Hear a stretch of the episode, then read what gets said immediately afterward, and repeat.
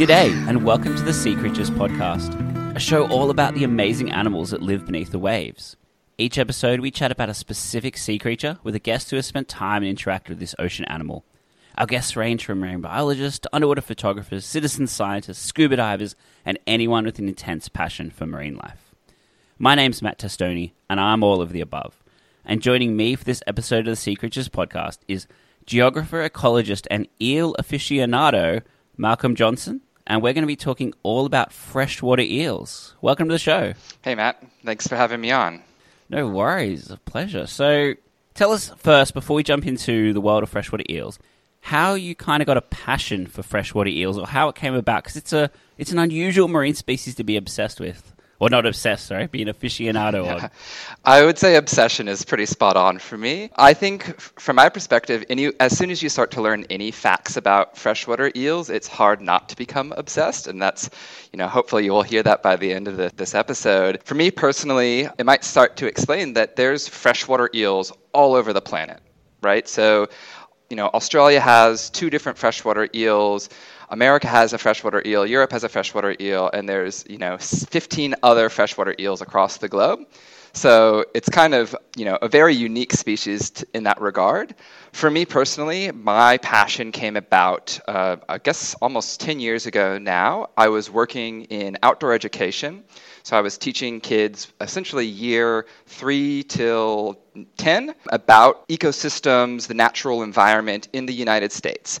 And so we were taking kids out into swamps, we were taking kids out on boats, and we were just teaching them about the world around them. And one of the lessons that we had is we'd throw a net into the water, secretly catch a freshwater eel because we didn't want the kids to see it first. You'd tuck it into a bucket, and then the kids would open that bucket, reach their hand inside without seeing and get to touch an eel for the first time, not knowing what they were touching. And eels are really slimy. Their body is completely covered in mucus, very much the same type of mucus we have in their nose. There's lots of um, interesting physiological reasons for that.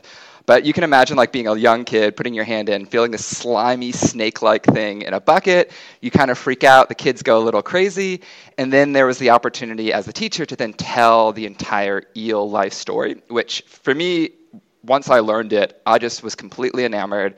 I found this species just be something that I, I just couldn't uh, not think about on a day to day basis. Uh, so much so that you know, ten years later, I've you know looked at eels all over the world. I've you know written some book chapters about it, and coming to Tasmania, where I am now, I essentially picked up a hobby to study the eels here more than everyone else ever has. They're a species that, even though Plato wrote about eels, you know, thousands of years ago, and numbers of scientists across the years have kind of explored them. Uh, there's still tons and tons of mysteries about eels still out there, both local eels like Tasmania's eels, as well as uh, freshwater eels more broadly. So I think as a species, for me, it's the fact that there's all these mysteries just keep bringing me in, and every single time a new bit of information comes out, which could happen tomorrow, could happen in 50 years, uh, I'm there excited uh, and ready to learn about it. Yeah, because they are such a mystery. And before we jump into exactly what an eel, a freshwater eel is, like I just have to ask. So kids put their hand in the bucket and they don't bite. Like that's not a concern, or like they're tame, or tell us like how you deal with that. I think it, it, it's funny because I hear stories from people all the time and they talk about eels, and many of those stories are like, "Oh, they cut me, bit my toes," and things like that. Eels are very curious. They're an exceptionally curious creature. Um, they're quite charismatic once you get to know them a little more. They're not aggressive. They're very rarely aggressive. And in the wild, and you think about like a lot of sea creatures, aggressiveness comes with either defending territory or protecting young, often like eggs and things like that. Eels they don't give birth on land when you would most likely see them. So often they're just coming up to see like what's what. They are carnivorous, so they do eat meat, but they wouldn't typically like eat a finger or a toe or even take a, a, a real bite out of it. The exception being is when they're in their reverse migratory pattern, returning to the open water, which we'll get more into, then they start to have this psychological, physiological change in their bodies that make them a bit more like I have to do this thing no matter what. But I, I would say it's very unlikely for an eel to truly like take a, a bite. Um, and it's like going to a fish spa, right? If you've ever been to a fish spa, like they're nibbling on your little dead skin. You know, they have little tiny teeth. I would be hard pressed to find someone who's actually been legit legitimately bitten by an eel. Though that being said, if you've ever seen a full size eel at its peak age, which you know they can get up to 50 years old before they die, they can be you know four, five, six meters long, you know, the size of a log. I personally wouldn't want one of those t- trying to take a bite out of me just for fun. But yeah, we were not too concerned about that. I don't think we'd ever had a case of a kid being bit, but yeah, I guess it's a it's a risk one is willing to take for the eels. Oh, that's awesome. I I just already feel like eels are a little bit cuter because you look at a picture of an eel and like they're a bit intimidating, but your description's already making me kind of want to like yeah, like you know, give one a hug. So tell tell us what exactly a freshwater eel is, how they're different to a normal eel, and just kind of describe if no one's ever seen an eel, like, how would you describe one? Yeah, so they are snake like. I think if you kind of put them in a lineup with some snakes, they would look very snaky, but they are a fish. So they are a ray fin fish. So they have pectoral and dorsal fins um, on their sides and their back. Uh, they have usually a slightly elongated face. Obviously, there's you know 18, 19 different um, extant species at the moment, so ones that are not extinct. They have that similar characteristics. They have the bicoloration that most fish have, where it's light on the bottom and darker on the top. You know, they do have gills, but they do have the ability to um, breathe air outside of water. Um, 15% of that usually, but it can go up to 50% of the oxygen is being taken in just through the air rather than using the process, the gill process. How, how does that work? If they don't have, if they've got gills but they don't have lungs, how do they breathe air? That's really crazy. Yeah. So cutaneous respiration is kind of like a really weird feature that some species, fish species, have, which is just it's the process of kind of like this transfer through their scale. So they are a scaled fish, which is also really surprising when you see and touch them. Is they do not feel like they're covered in scales, but they're just like much smaller scales than a traditional fish might might have, and those scales are completely covered in this mucus. And the mucus is part of that process. Like they need that mucus in order to do that uh, cutaneous respiration, where they're bringing that air in. I think there's still a lot of you know mystery and science behind that works and why it changes. So if they're you know if they're in water, it's only 15%, but if they're on land, it can be up to 50%. Like that's pr- very very unique to to eels, as far as I know. And so you say like on land, are we talking about like them actually crossing land, or we're talking about in freshwater rivers, or how does that work?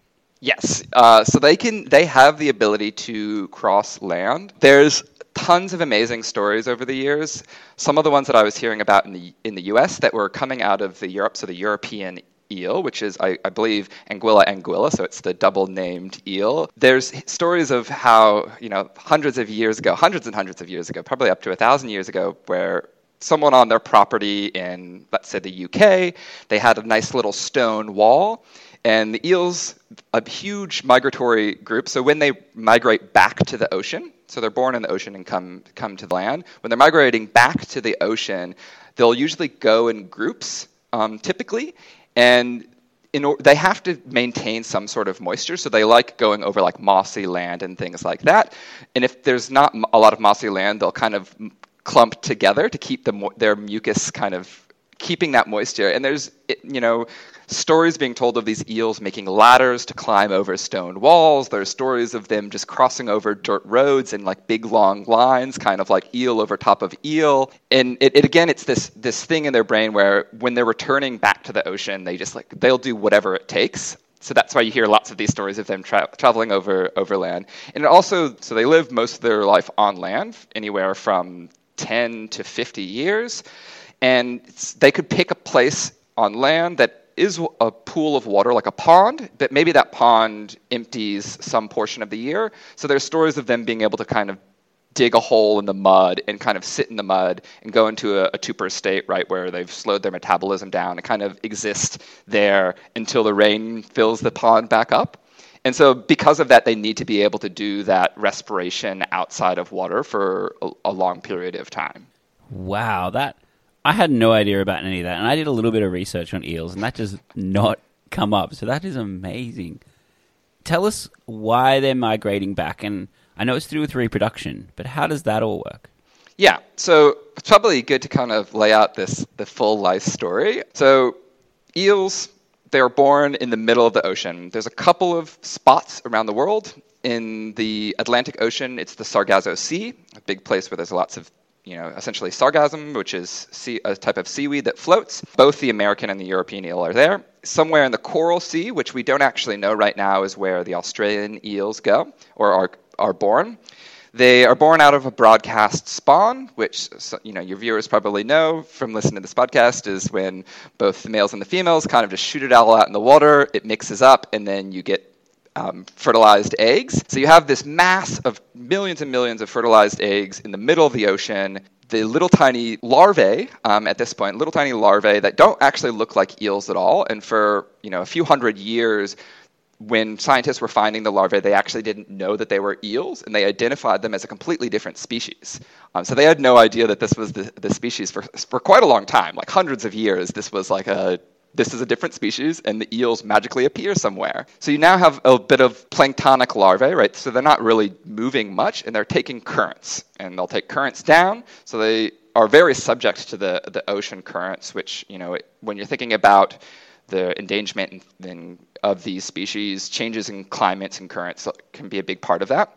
They take these currents thousands of kilometers to, to, some places, like they'll go very, very far, eventually reach, start getting closer to land, and they metamorphosize a first time. So their larval form looks more like a leaf. They metamorphosize to kind of look more eel like, but they're still completely translucent. They'll reach the shores, they'll kind of climb over your estuary waters, which can be big you know, rock outcroppings and things like this to get into the more brackish freshwater areas. They metamorphosize again, so they start to take on pigments, and now they're an elver, which is the true juvenile eel. Before that, they were, you know, their leaf form, leptocephali. Their clear form are just called glass eels, which is very apt. And then they're now elvers. They migrate upstream as elvers now, you know, with their pigments in their bodies, climbing up waterfalls. So there's stories of these little tiny, you know, a couple inch long eels climbing up massive waterfalls. And I've in the places that I've lived, I've found eels up, you know, 10 meter tall waterfalls. And I really cannot imagine how that works. I've never seen it climb a waterfall like that. I've seen them climb smaller waterfalls, but it's pretty unbelievable. They get to usually a more standing, so like a lake or a pond, and then they metamorphosize again, and now they're uh, yellow eels, is, is essentially the adult eel, the most of their life stage they spend. They live there for, like I said, 10 to 50 years. 20 is about our average time frame when we think it's, it's good to go. A switch flips in their brains. They metamorphosize one more time. So their whole life is metamorphoses.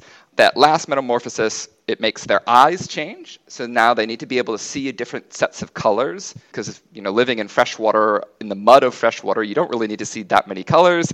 When you're swimming back in the ocean, you do need to see a lot more be able to distinguish blue, so their eyes change. They lose the ability to eat. So hopefully they've put on a ton of fat because they've got a really long, like many month long journey, and then they just beeline it back to the back to the exact same location that they were born. And you know, this is again thousands and thousands of kilometers away, down waterfalls, over roads, you know, hopefully not getting stuck in a dam, out into the middle of the ocean. They're swimming against currents in the middle of the ocean for months and months on end. And hopefully, and we don't know the numbers of this, but I imagine not that many of them make it back, but enough for a giant broadcast spawn, and that all starts all over again. Wow, that is probably one of the most incredible animal migrations that I've ever heard about or anyone has ever yeah, discovered. Me too. Like, me too. wow. I just have to ask do they return to the same lake or river as their parents? Do we know that? Or how do they decide where to go? Is it smell, genetics? It's that I would list that as a, one of those big mysteries that we'll probably never know. But it's safe to say that in areas where eels are migrating out, eels do return. I can't say for sure whether or not those are genetically connected to those eels, and it would be very hard to measure. I'm sure there's a few scientists out there who are doing their best to figure that out. And that's what I love about eels is this is a space where if you're curious about them and you're passionate about science, there are research opportunities for you, and there will be for a long time. But in areas where eels are no longer migrating out, there is an indication that there are less eels migrating back. And that could just be because of, you know, the influence of dams you know, are a big impediment to eel migrations on both directions. Uh, you know, I think there's a lot of people who work on dams who are trying to do better. For example, in Tasmania, HydroTas, they've been around for a really long time in Tasmania. They did not care about the eels when they first were putting in a lot of their dams. They are starting to care now, so they've put um, both a eel ladder which is very similar to most um, fish ladders, which is essentially like a, a, couple of steps that has the little tiny like mini waterfalls that makes it a little easier to climb up for the eels, the, the little elvers, the little babies, and then eel bypasses, which is essentially a giant hole in the dam that the eels can kind of find their way to and just be like shot out the dam so they don't get kind of trapped behind it. So people are trying to do their best to kind of reduce that. But yeah, there is an indication that um, once the population starts to go down, it, it only gets worse and worse over time. Yeah. And, and we still don't know exactly where all the species of freshwater eel go in the ocean to breed, do we? Yeah, no, it's spot on. And, you know, I said Sargasso Sea, uh, and that was only discovered in, the, in 1920, which I guess is, you know, 100 years old now, but that is relatively recent in the length of time that people have been talking about and thinking about eels. Sargasso Sea is a huge space of ocean. Uh, if you look at a map, it's a very large circle in the middle of the uh, on you know towards the western side of the Atlantic, but it's a big area, and we don't actually know the spot in there. We just know we think they go in that space. For the Australian eels, the Anguilla australis, only a couple of years ago have some scientists done some tracking, putting trackers on eels, which they admitted was very, very difficult because of the way that eels um, move in the ocean and their body types. They had eels that got close to the coral sea that made what was a giant circle only a slightly smaller circle. So every every year that someone tracks, you know, that size of where they are born and where they go to hopefully spawn and die gets smaller and smaller, but it's still, you know, a very large area of ocean. You know, the ocean is mass is really massive and when you start putting circles in it, it looks like, oh, that makes sense. But if if you take a boat out there, you'd have no idea. And no one's ever actually seen an eel spawn event, as far as we know. There's no recorded uh, science of this. All we know is Johannes Schmidt, who was the one who tracked them in 1920, he f- essentially was going in circles around the Atlantic for a really long time, just catching. And he'd catch adults and adults, adults, and then he'd catch this. By that point, we knew the, the larvae were eel larvae, and then he'd catch some larvae in some spots, and he kept like you know, doing some concentric circles and finding, okay, well, we're still seeing eel, like the adult eels going this way, but then we get to a certain point and now there's no more adult eels going that way so this that must be like the, the territory and so that, that's kind of this process of elimination to be like okay well we know they're going from here and here so this must, must be the spot it's insane to think there's just such a, a mystery of like an animal like that because they go there and then they spawn and then they die, yep. don't they? That's part of yep. the reproduction. They only have one spawning. Yep. Yeah. So as soon as they do their broadcast spawn, it's sinking to the bottom of the ocean for them. Yeah, and so we talked a little bit like about eel conservation and eels in dams and rivers. What kind of like ecological role do they play? Why why are eels important to the ecosystem? Yeah, I there's a lot of ways that we can think about this. When they're living in their freshwater territories, um, they are carnivorous, so they're eating dead things and scraps and stuff. There's lots of stories of way back in the 1800s of when people were trying to catch eels, you could essentially just like throw a dead carcass in a body of water, and all of the eels in that water would come and start eating it, and then you could just like scoop them up one by one. So they are really essential to kind of keeping those freshwater ecosystems intact. And like a lot of migratory species, there is this um, transfer transfer of energy between you know the marine ecosystem and the freshwater and back that is really essential to how you know this planet is a water planet. The marine ecosystem is not separate from those freshwater ecosystems. We need those species who are moving in between them and bringing you know essentially just energy, whatever that looks like, between those ecosystems. And like for me, I think they are a very old species at you know 50 million years plus or minus. Um, they're pretty. They're I would describe them as a pretty ancient species for us, and it's hard to measure what true role they play beyond like being a part of an ecosystem until they're lost. And there's lots of cultural stories and locations where we've seen eels start to really collapse, where people start to tell stories of other things that may or may not be related. So, for example, I was living in the Marianas, which is an archipelago near the Marianas Trench, on a small island there. Many years ago, the Japanese came in, and the Japanese, the um, Anguilla japonica, which is the Japanese freshwater eel, is um, critically endangered at the moment, primarily due to overfishing. Obviously, eel is a very big delicacy in Japan.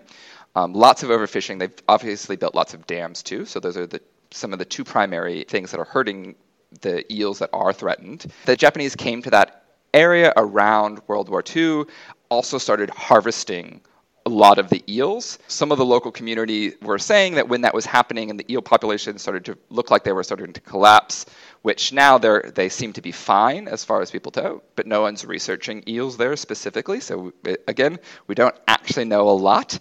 But they were saying that some of the streams were stopping to flow, and the idea was, oh, the eels they dig these holes through the streams and they help the water to flow. So there's this you know cultural connection to these eels that have been part of that culture for you know a few thousand years and the idea of them going away was somehow going to create some sort of ecological impact beyond just the loss of the eel so it's hard to think like yes you know eels could just disappear and everything could be fine but you know the cultural connections are are really deep for for a lot of places, um, even if we don't realize or recognize them. Yeah, I mean that's that's fascinating, especially about the stories of making the rivers, because it's almost like a they're an environmental engineer in a way, and you do see that with lots of lots of species. So that's it's a, potentially a very, very important animal. Yeah, I mean, it, could be part of like how they migrate upstream and how they migrate downstream. I can't say one way or the other um, how much true fact that is and how much it is just a, a, a cultural connection to the eel. But they are one of the few, if only, species who's doing that in a lot of places, who's taking this journey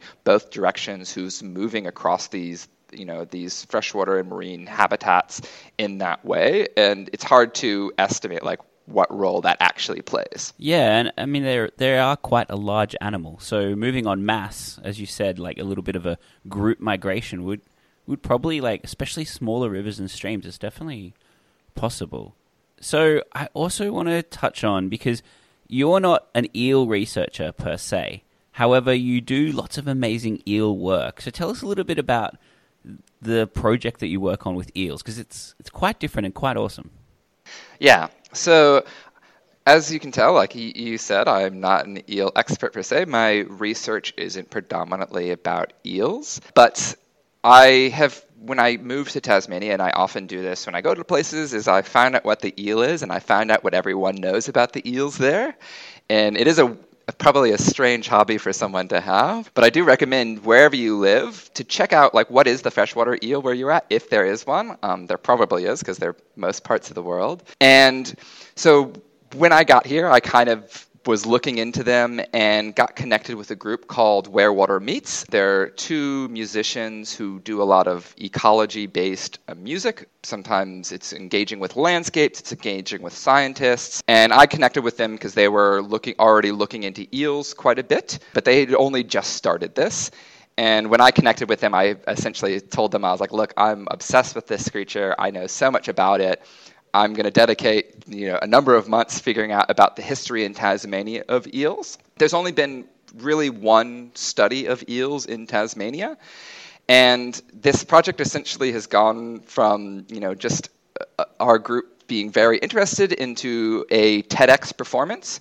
Um, so we created this experience that has instruments that are made out of eel skin, playing sounds and telling the story, both this life cycle as well as the, the human e- eel connection in Tasmania, which the history of eels in Tasmania, I think, is equally as fascinating as the history of the eel life cycle itself. This project is, is ongoing, and we're hoping to get into schools and both talk about music and the fact that you can make an instrument out of eel skin which we've actually learned a lot about eel skins uh, as a feature.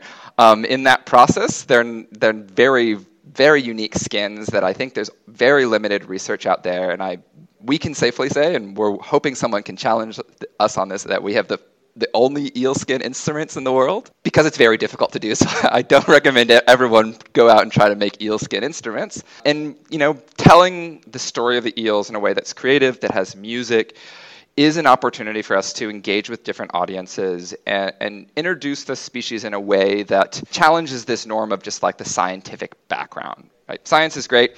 You add a little bit of creativity, you know, like engaging in a, a podcast, adding some music, some art is a really good way to get a species that, even in Tasmania, where the species has been here for as long as people have been here, there's a lot of people in Tasmania when I talk to them who don't even know eels exist here. And if they do, they know the little tiniest bit of information. And my hope is, and our hope of this project is to just get more people thinking and knowing and just having that curiosity about a species that obviously I'm terribly obsessed with. yeah. And because it is so hard, especially when it's not a super charismatic animal. So, you know, koalas, even though they have a lot of conservation challenges, people are interested and they're a bit more easily engaged. Whereas eels tend to, like, they don't have this like char- charisma associated with them yet. Hopefully, um, your work increases that. But what kind of instruments are you making from eel skin? So the main ones were a violinisation, which is a type of uh, guitar almost. So they are, you know, a stringed instrument, the same sort of, you know, wood bearings in it, so it can kind of stay together. They do play very similar to a violin and a guitar. Uh, the sound is is very unique. I'm not a musical expert, but my, my collaborators talk about it all the time how they were so fascinated the sound that was coming out of it how you know the reverberations and everything. There is something very unique about the eel skin in that regard. I would i think there's a whole research project out there for someone to kind of investigate that. Maybe me maybe someone else listening to this podcast could be part there. It's kind of uh, surprising where we've gotten to with the project and and working with instruments like that. Ah, that's it's just such a cool way to get the science and the information about these amazing animals out there. So just before we finish up, have you got any cool facts? I have one random fact about eels in general, but have you got any cool facts about freshwater eels for us? Uh, I probably have an infinite number of, of facts aside from their just unbelievable uh, life cycle, I think the thing that tr- truly surprises me most about eels is just their ability to do what they want to do. So similar uh, me telling the story of the eels climbing over walls, there's a urban legend which has been you know written about by numerous people for years which is humans have loved catching eels there's a lot of history in europe of eels being this amazing delicacy everyone was catching them which is primarily one of the, the leading reasons why they're in da- the European eel is endangered. When the, the people were in America started catching the eels, there was this desire to start breeding them. And you can tell from the life story, you can't breed an eel. And it's funny whenever I meet someone who's like, oh, let's just breed some eels. And I'm like, that's not how this works. And so what, what people were doing, what some scientists were doing, was containing eels in big barrels, hoping that they could just like force them to breed on land because they're like, oh, we want to have a, an easier way. We don't just want to wait for them to return. Uh, and there's a story of this scientist who put all these eels in a metal container, locked it up, went away. This was he was catching them migrating downstream. He opened the thing up, and every single eel had killed itself because they were just so determined to escape this thing and go breed that it didn't matter what it was. And I think this is one of these things about a species that spends 50 years on land and then has this such immense desire to return home that it would even let itself die if it meant an opportunity to get back to the ocean. I think it's it's kind of for me a reflection of as someone who's quite migratory. I'm from the U.S., live in Tasmania. I've lived so many other places. Is thinking about this this species that you know doesn't I wouldn't it's hard to describe what its home is. Is its home the place where it will hopefully die and then be born? Is its home the place where it's lived most of its life in this freshwater area? Is its home this sort of migratory pattern? And for me, that's kind of maybe the space where me and eels have kind of really bonded. Is this uh, question of what is home for an eel is the same sort of question I ask myself. Yeah, wow. It just sounds a bit like a movie. Like the eels push to return home. I can just see them like you know the whole process. It would be it would be amazing to be able to actually follow one one day as technology. Yeah, I'm I'm hoping someone in Planet Earth or one of those uh, mega documentaries just get so wholly obsessed that they're like, we're going to dedicate millions of dollars of, resor- of, of, resources to just get an actual video of them returning to the ocean and spawning. Because I think some some sort of investment like that is going to be our best bet to getting the footage and the sort of imagery that we would love to see. I reckon it's a good idea because there's not that many mass migrations of animals that we know so little about and that we haven't like filmed in some way or, or another. Like it, it's definitely worth pitching to them. yeah, that's the hope.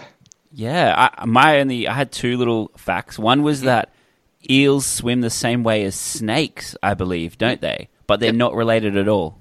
They're not related at all. And there's lots. It's it's actually pretty funny if you look, you know, thousands of years ago people were very confused about eels. They've been described like worms. They've been called like snakes that have like some sort of mental problem. People just couldn't figure out where they were coming from and where they were going. So for you know for a few thousand years there, when humans were writing about eels, they were just very uninformed. yeah, and I, I've read like they had all kinds of like confusion because they'd catch an adult eel that they'd be like, oh, it looks like ten years old, it's quite big, but it would have no reproductive organs at all and they just yeah yeah that that would be so weird. Yep, yep. The the reproductive organs really only come into play in that last metamorphosis because it's not you don't need it for 50 years. You know, you only need it one point in your life. So why would physiologically you grow them, you know, 10 years in when you're going to live 50 and get them later? It's just it would you know they've evolved in a way that's like very advantageous for them. You know they've evolved from the 50 million years ago they were probably only traveling a short distance right? They started in the coral sea which a lot of life on the planet kind of began in that area millions and millions of years ago but they were probably only traveling a, a short distance and as the tr- the actual tectonic plates moved and the continents shifted there the distance that they travel got longer and longer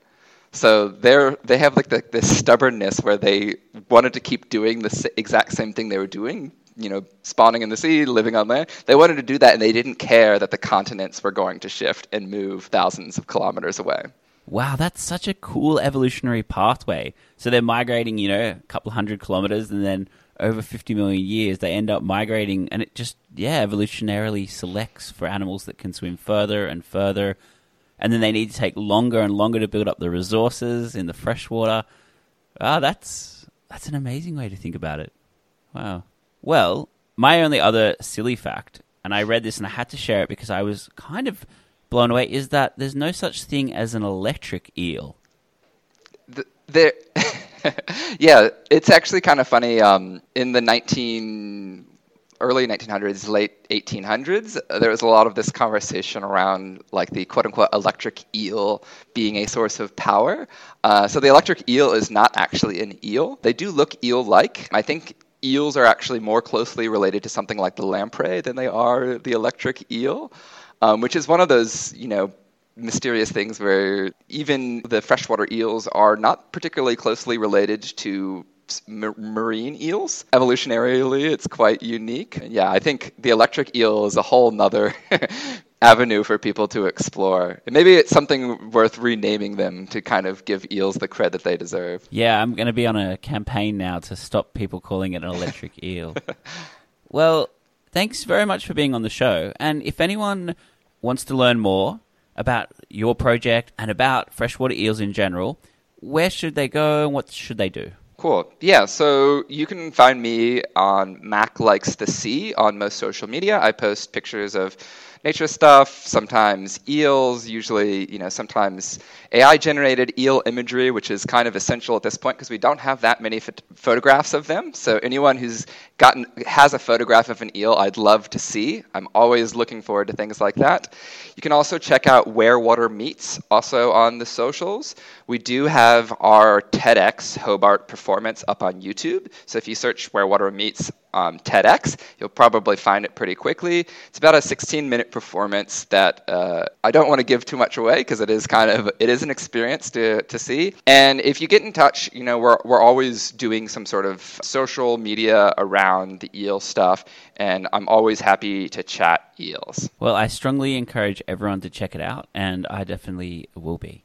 Well, thank you very much for being on the show, Malcolm. Yep, thanks, Matt. Sea Creatures podcast is hosted, edited, and produced by myself, Matt Testoni. If you've liked the show, please jump on and give us a review on whatever platform you're listening to, or jump onto our Patreon account, which is patreon.com slash Sea Creatures podcast.